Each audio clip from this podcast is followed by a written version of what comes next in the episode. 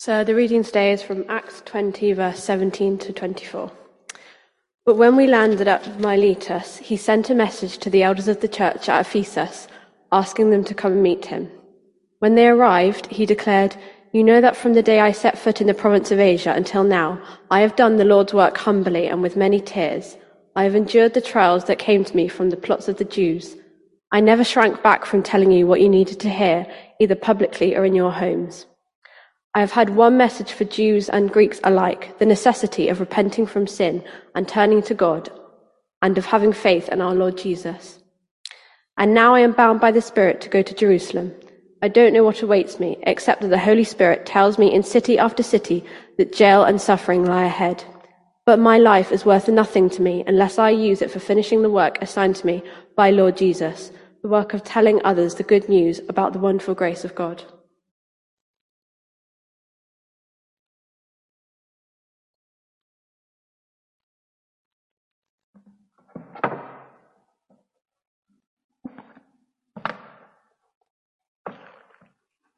Let's just pray, shall we?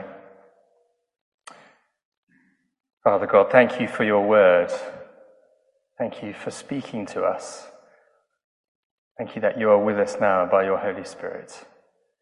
And we pray, Lord, that you would take your word and you would do a mighty work in our hearts and in our minds now. We invite you. Would you change us? Would you challenge us? Would you move us on? And Lord, we pray anything of me would be quickly forgotten, but everything of you, Lord, would be enlarged, would be magnified. Have your way with us now, we pray, in Jesus' name. Amen. So this week, I understand we've been reading the book of Acts from chapters 13 to 24. And if you haven't been able to read those chapters, then don't worry. But they're basically about the adventures of one of Jesus' followers called Paul or Saul. And I'm going to share with you two things that really struck me from reading those chapters this week. Firstly, I'd like you to envision a small town. Now, you know, I come from Chippenham, and perhaps some of you have visited Chippenham in the past. It's a town of about 40,000 people.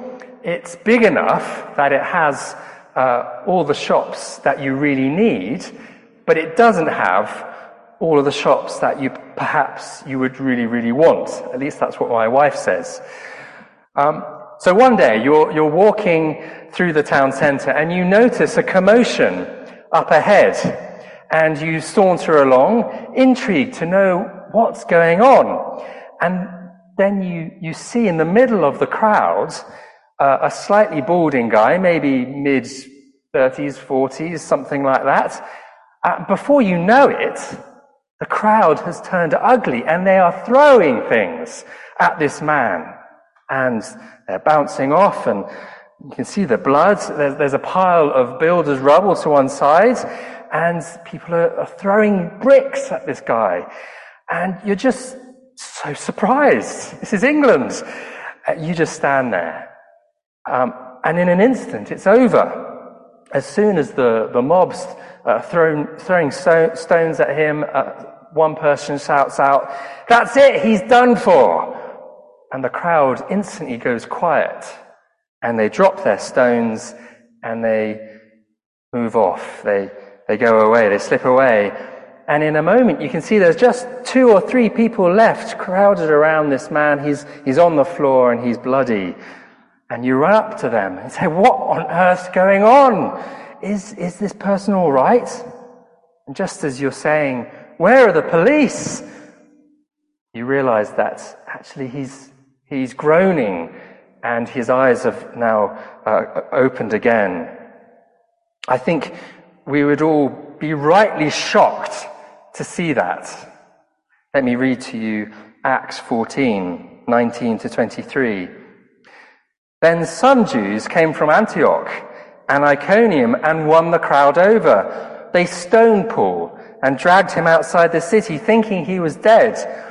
But after the disciples had gathered around him, he got up and went back into the city."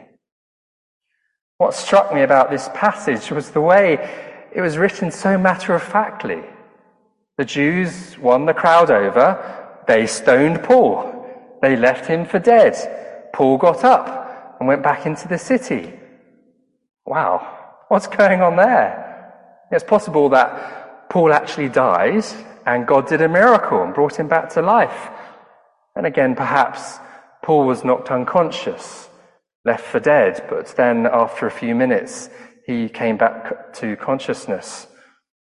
Either way, Paul was left for dead. The mob tried to kill him. He'd done nothing wrong at all. Where were the city authorities? Where were the police? Where were the courts? Where was due process? It's shocking. It's awful. What happened to Paul was terribly wrong. It's amazing. Paul doesn't scream, breach of human rights here. He doesn't demand an apology. He simply gets up and walks back into the city. It's remarkable. It reminds me of another incident from the chapters we read this week. Chapter 16, we find Paul and Silas again in jail, this time in Philippi. They've just been beaten with rods. If you can imagine what that must look like. Black and bruised, black and blue, blood all over. Verse 23 says he had been severely flogged. Nasty. So what do Paul and Silas get up to next? I won't read it, but I'm sure you probably know. They start a praise session, of course. They're in jail at midnight, having been severely flogged. So what is going on with this guy? Maybe he's on drugs. Is that what's the case? Or maybe because of the many beatings that Paul has received, he's gone a bit doolally, you know, hit in the head a bit too many times. In order to answer the question, we need a bit of help. You see, Acts is very good for giving us information, showing us what's happened. It's full of verbs and action. It's really exciting to read. I hope you're enjoying reading it. But sometimes it doesn't give us very much insight into the inner working. You know, what was Paul thinking and feeling? For that, we need to go to Paul's letters. And it's as we read Paul's first letter to Timothy that we come to see that no, Paul wasn't on drugs. It's okay. So, 1 Timothy 1:14, the grace of our Lord was poured out on me abundantly, along with the faith and love that are in Christ Jesus. You see, fear can't make a prisoner sing. Hate can't bring life and joy. But that's exactly what Paul had. In the midst of the pain, in the midst of that jail, Paul had joy. He had hope. But it wasn't always like that for Paul. A few years earlier, Paul was a very different person. He was the one doing the throwing of the stones and the beating of the Christians. Acts 8:3 says, but Paul began to destroy the church. Going from house to house, he dragged off men and women and put them in prison. Acts 9:1 says, meanwhile, Saul was still breathing out murderous threats against the Lord's disciples. Not a nice person. Paul says in 1 Timothy chapter 1, verses 13 and then 15 and 16, even though I was once a blasphemer and a persecutor and a violent man, I was shown mercy because I acted in ignorance and unbelief. Here is a trustworthy saying that deserves full acceptance. Christ Jesus came into the world to save sinners, of whom I am the worst. But for that very reason, I was shown mercy so that in me, the worst of sinners, Christ Jesus might display his immense patience as an example for those who would believe in him and receive eternal life. In 1 Timothy, Paul's looking back 30 years to before he started following Jesus. Paul had been a zealous Jew. He was trying his utmost to destroy the new Christians, the followers of the way, as they called them. Murder, hate, they were constantly on his mind, and he thought he was serving God. Instead, God grabbed him. He opened his mind. He showed him that actually his confidence in the flesh, his confidence in all the things that he thought made him a good person, like menstrual rags, his trust in his religious learning and his knowledge, it was like rubbish. Chapter 20 of Acts, which we read this week, we do get a bit of a glimpse of Paul's inner life. He's just completed his third missionary journey.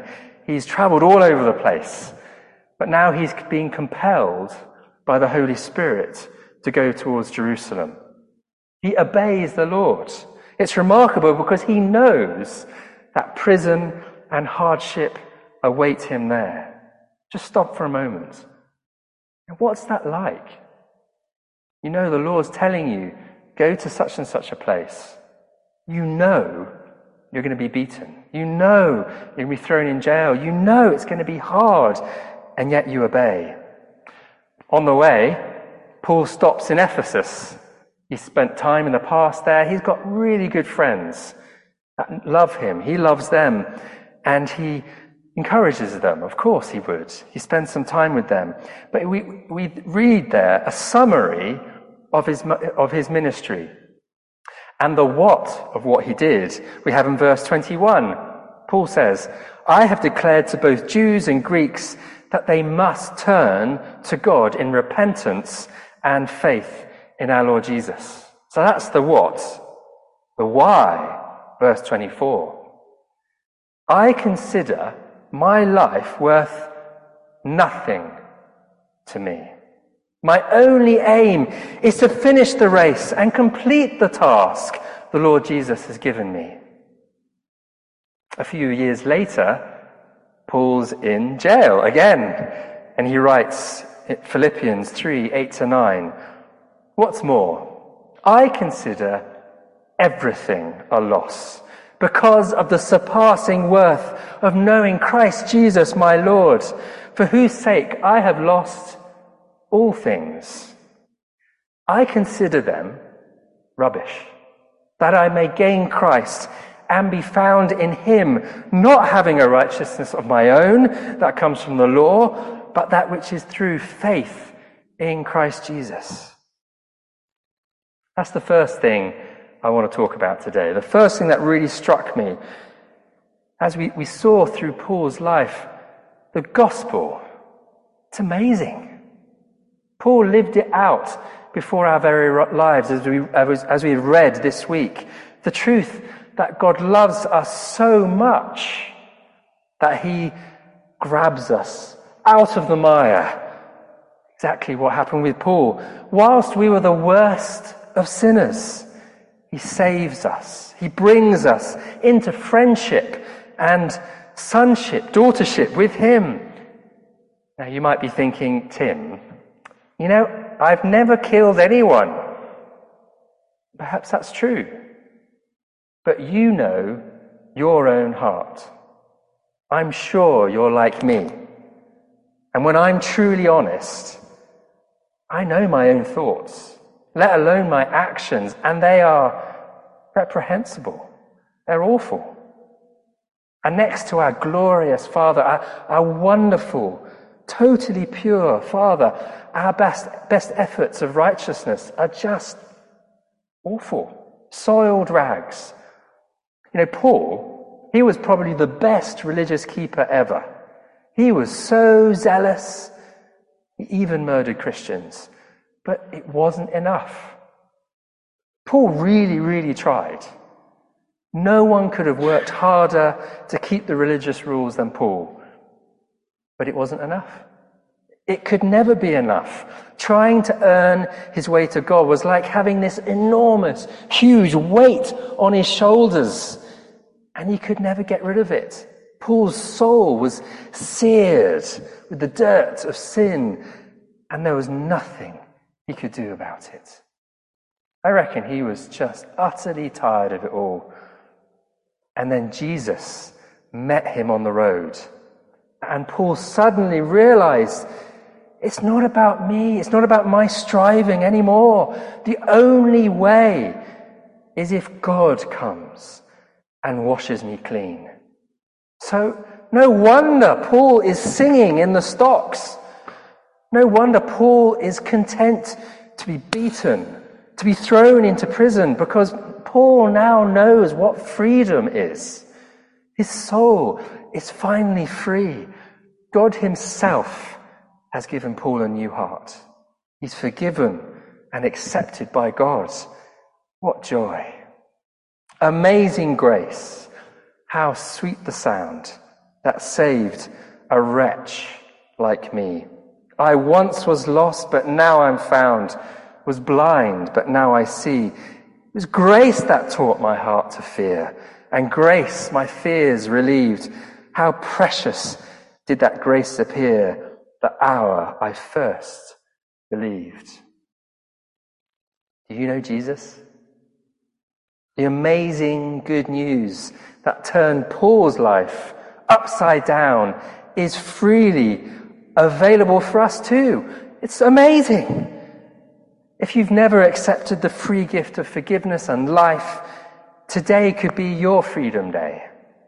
We simply need to trust entirely in Jesus and ask for his forgiveness. But I know the majority of us here today have already trusted in Jesus, and praise God. But it's the same question we need to keep asking us as well. It's so easy to slip into trusting in anything and everything else. We have comfortable Western lives. Are we actually trusting in the Lord? Have we forgotten the gospel? When we read of Paul, who says, I consider my life worth nothing to me. My only aim is to finish the race, to complete the task the Lord Jesus has given me. Are we shocked? Or are we just so numb to it all? Do we want to say to Paul, calm down, Paul, really? Let's get things into perspective. Let's have a bit more balance in our lives. We don't need to be entirely focused on God, do we? I think Paul would turn around to us and say, Jesus is everything to me. If balance means a bit of me and along with a bit of Jesus, then balance is evil. Balance is demonic. True balance, true health, is giving everything to God. Do we get the gospel? Do we understand there is no other hope for our world? There is no other hope in our world. It's not education. It's not politics.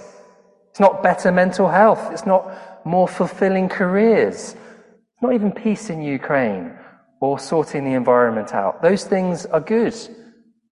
Next to knowing Jesus, they are like soiled rags.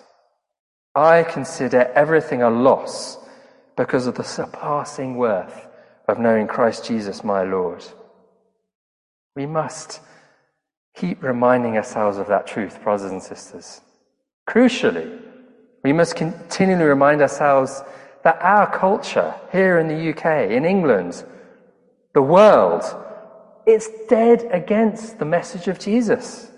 It's not that the world is generally ambivalent to the gospel. No.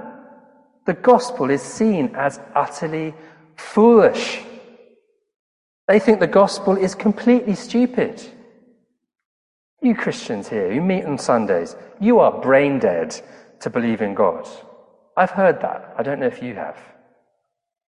As those that belong to Jesus, we must accept that they are looking down on us, and they always will. But that's okay. Jesus warned us, you will be hated by all nations because of me. That's Matthew 24:9. Why do we worry about what our culture says? Why do we continue trying to accommodate what the world wants?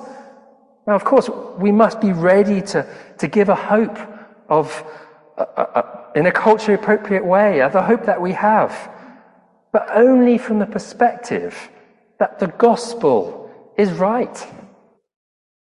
The reality is we are people swimming against the tide, against the current. Let's open our eyes. Let's get real, brothers and sisters. We might be swimming against the current, but the current is carrying along all of these people, and they're happy. That our hope, the gospel is our hope, and it's the only hope for the world. But we are free. We have joy in our hearts. We're free to know God. And all the people whizzing past us, bobbing along, you know, with their lilos and their blow-up unicorns, whatever they're happy to lie on, they're whizzing to eternal condemnation and punishment. Eternity without God. And it's not just one or two people out there. It's the majority of the world heading to eternity in hell. That's reality. That's what the Bible says.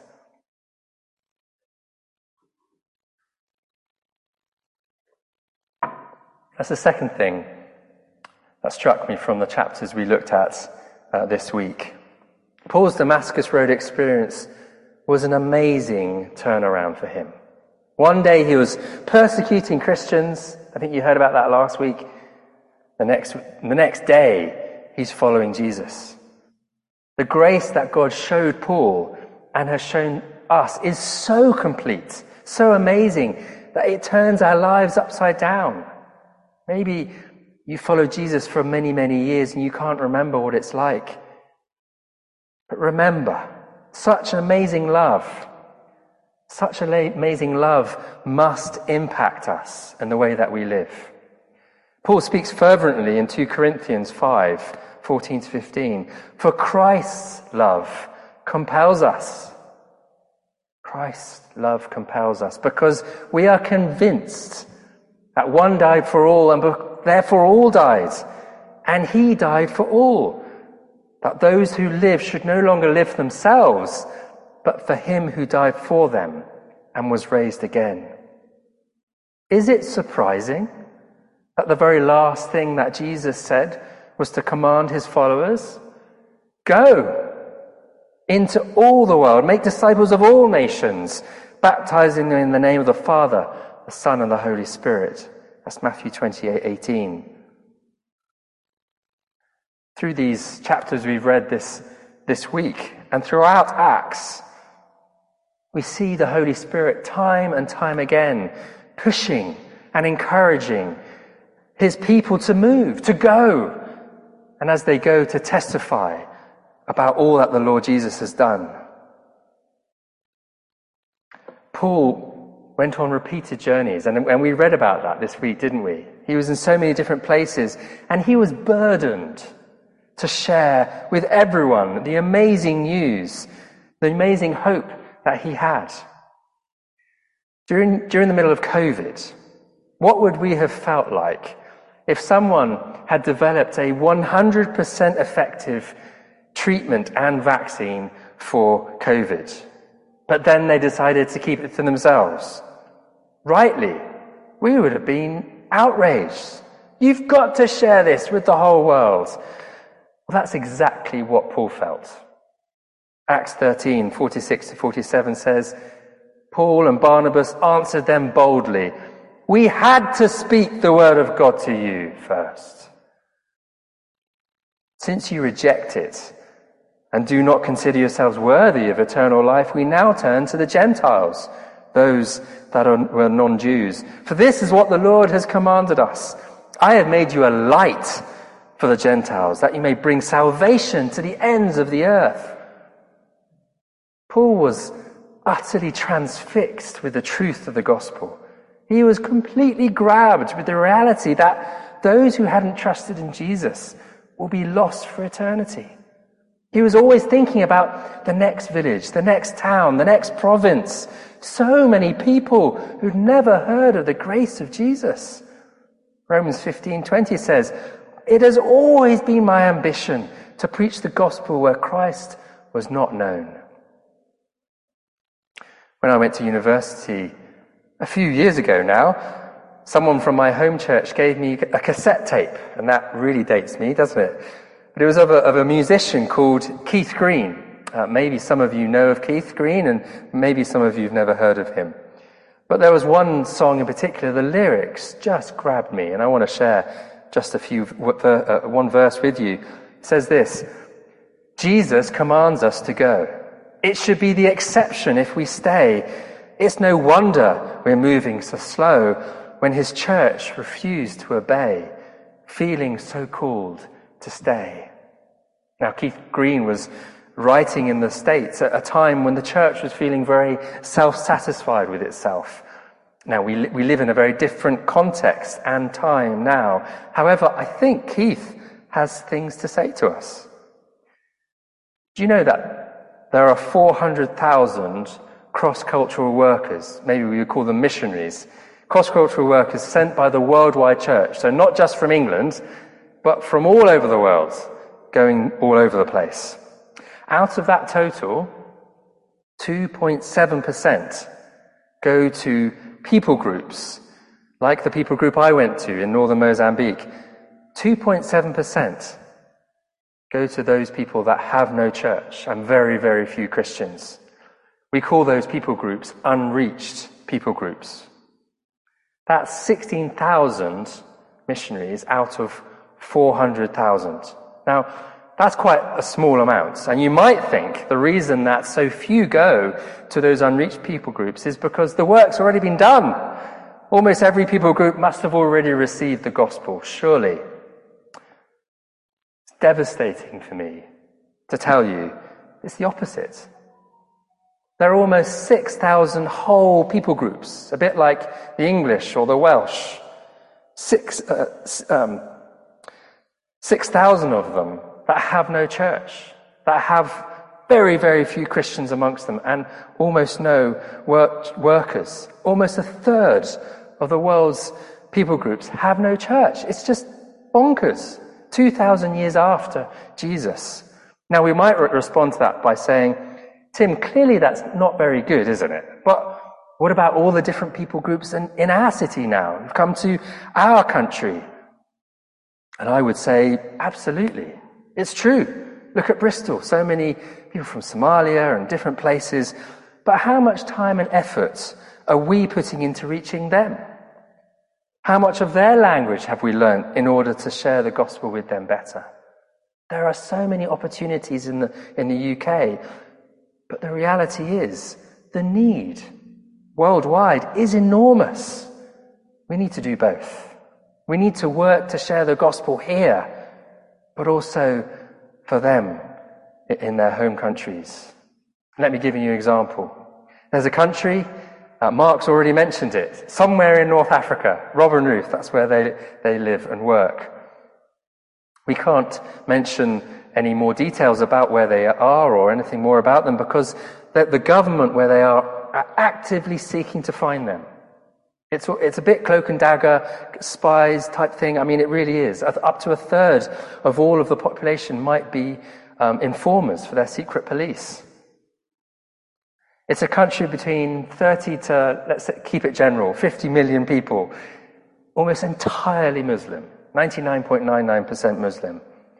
Maybe 2,000 to 10,000 brothers and sisters, believers in that country, we don't know exactly, out of millions and millions of people.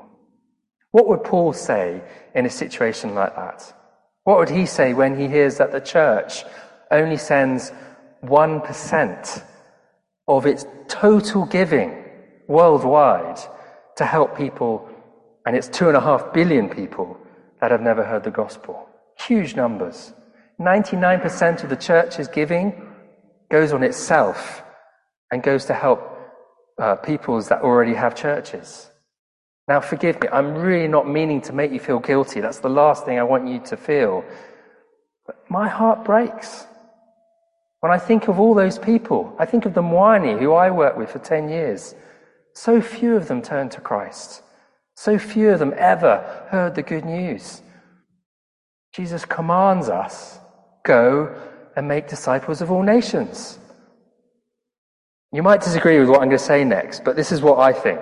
It seems to me that in 21st century England, we are more interested and more inclined about helping people's physical needs. We give them education, water, sanitation, medical needs. And it's right that we love the people around us, absolutely. But it seems that we're just not bothered about their eternal destiny. We love them, but we're not loving them enough to be countercultural and share the gospel with them. Here's a question for you. Is it because we don't believe in the gospel anymore? Have we simply accepted the lie that we should care for people physically, and that's good enough? If Jesus' church doesn't stand up, show love, and share the gospel, who else is going to do it?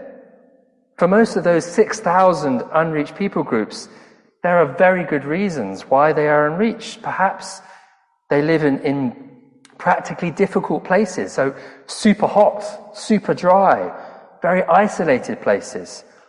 Maybe they live in religiously antagonistic countries like where Robin and Ruth work. But perhaps politically it's difficult. The reality is, in order to reach them, it's going to be really, really hard. All the low-hanging fruit has already been plucked. Christ's church needs to take up its cross and follow Jesus. It will take many years of selfless work and much prayer to see a harvest. But that's how Paul lived. I only know that in every city the Holy Spirit warns me, prison, hardships are facing me. However, I consider my life worth nothing to me. My only aim is to finish the race and complete the task the Lord Jesus has given me, the task of testifying to the good news of God's grace. That's Acts 20. The Lord has given us a task to complete also. He's commanded us to go. The question for us today is, are we going to bother to listen to what the Lord is saying to us? Or are we going to say, yes, absolutely, and then carry on with our lives as though nothing has happened? I can't change my life at the moment. I've got exams. I've got older parents. I'm starting a new job. Maybe next year I'll think about it. Next year never comes. Tomorrow never comes. All we have is right now, this moment. Now is the time to get down on our knees and ask for forgiveness, to ask the Holy Spirit to show us afresh the wonderful truth of the gospel, to show us what he has done for us, each one of us, and then to ask him to help us to live for him totally, completely, to give up our lives for him, wherever we are, whatever we're doing, and to ask him to help us to take seriously his command to go into all the world and make disciples of all people.